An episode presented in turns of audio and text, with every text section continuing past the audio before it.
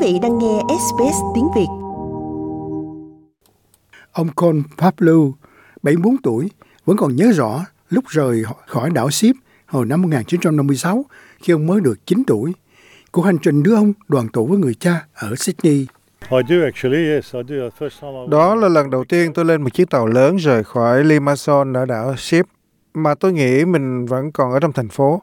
Trong những năm đó, chuyến hải hành thường mất từ 35 đến 40 ngày để đến Úc. Hải cảng đầu tiên là Fremantle và chúng tôi ở đó trong vài ngày, sau đó tới Melbourne, rồi sau cùng đến Sydney bằng xe lửa. Hơn 60 năm sau, ông được tưởng thưởng huy chương OAM nhân sinh nhật nữ hoàng do những đóng góp vào cộng đồng đa văn hóa. Công việc tình nguyện của ông bắt đầu tại Sydney vào thập niên 1970 qua nhà thờ địa phương trước khi ông dính líu sâu xa hơn trong các hoạt động thể thao cộng đồng. Cho đến cuối năm 1975, chúng tôi có một linh mục mới ở nhà thờ Spiridon và ông luôn tìm cách thu hút các bậc cha mẹ trẻ. Vào những năm đó, chúng tôi có các lớp dạy tiếng Hy Lạp vào buổi chiều với việc thành lập 8 đội bóng thường thi đấu với nhau. Hiện nay, câu lạc bộ ông giúp đỡ được biết dưới tên là Southeast Eagles và bao gồm hơn một chục đội bóng. Ông là chủ tịch câu lạc bộ trong 30 năm và cũng là thành viên của Ủy ban xây dựng hành lang danh dự thể thao người Úc gốc Hy Lạp. Thế nhưng thành quả ông hãnh diện nhất là thiết lập trường trung học Thánh Spiridon.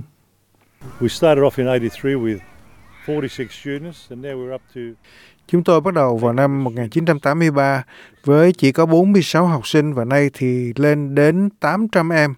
Chúng tôi bắt đầu với 3 lớp, lớp 1, 2 và mẫu giáo. Rồi nay chúng tôi có đầy đủ các lớp ở bậc trung học.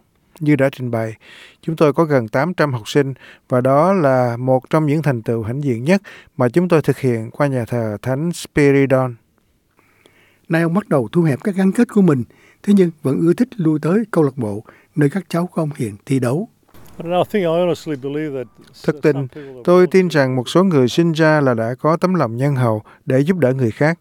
Còn tôi chỉ giúp đỡ trong khả năng của mình, bằng bất cứ cách thức nào. Trong danh sách tưởng thưởng của nữ hoàng năm nay còn có bà Yvonne Weldon được nhìn nhận về công lao đóng góp cho cộng đồng thổ dân. Là ông nghị viên của Hội đồng thành phố Sydney, bà có quan hệ chặt chẽ với bộ tộc Wiradjuri ở Cora, thuộc phía tây Sydney, thế nhưng bà lớn lên trong thành phố Sydney này. Bà cho biết quả là đặc biệt và hân hạnh nhận được huy chương OAM.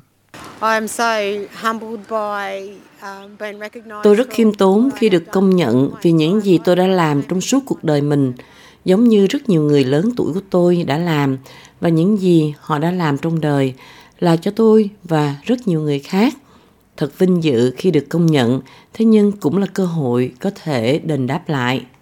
Bà trở thành nghị viên thổ dân đầu tiên tại Sydney khi bà ứng cử vào tháng Chạp năm 2021 và là phụ tá chủ tịch Hội đồng Điền địa thổ dân địa phương thuộc vùng đô thị New South Wales. Bà cho biết các thách thức mà tổ tiên bà đối diện, đặc biệt là thế hệ bị đánh cắp, khiến bà trở thành một người vận động mạnh mẽ cho các vấn đề thổ dân.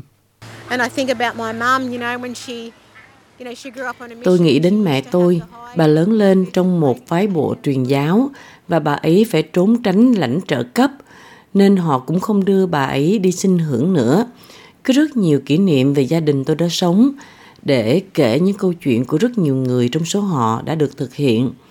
Việc mẹ tôi nhớ lại chuyện ngồi để được đếm, rồi đưa vào sau cuộc trưng cầu dân Ý năm 1967, sau khi bà được sinh ra trong một khu biệt lập của bệnh viện Cora. Bà cho biết trong thời đại ngày nay, chúng ta đã đi được khá xa, nhưng cần phải tiến xa hơn nữa. Bà hy vọng thế hệ sắp tới có thể hưởng lợi từ những công việc của bà. Họ cũng muốn biết về hành trình của bạn và mối liên hệ với đám đông của chúng tôi cũng là một phần quan trọng của mối nối liên lạc đó. Thế nhưng, đối với tôi, việc đó chứng tỏ rằng mọi cố gắng có thể đạt được và tôi chắc chắn đang đạt được cách tốt nhất với mọi khả năng của mình tôi đã có những người ủng hộ tuyệt vời từ nhiều tầng lớp xã hội và tôi hy vọng điều đó sẽ tiếp tục với những đứa trẻ này vì tương lai của chúng. Like, share, comment. Hãy đồng hành cùng SBS tiếng Việt trên Facebook.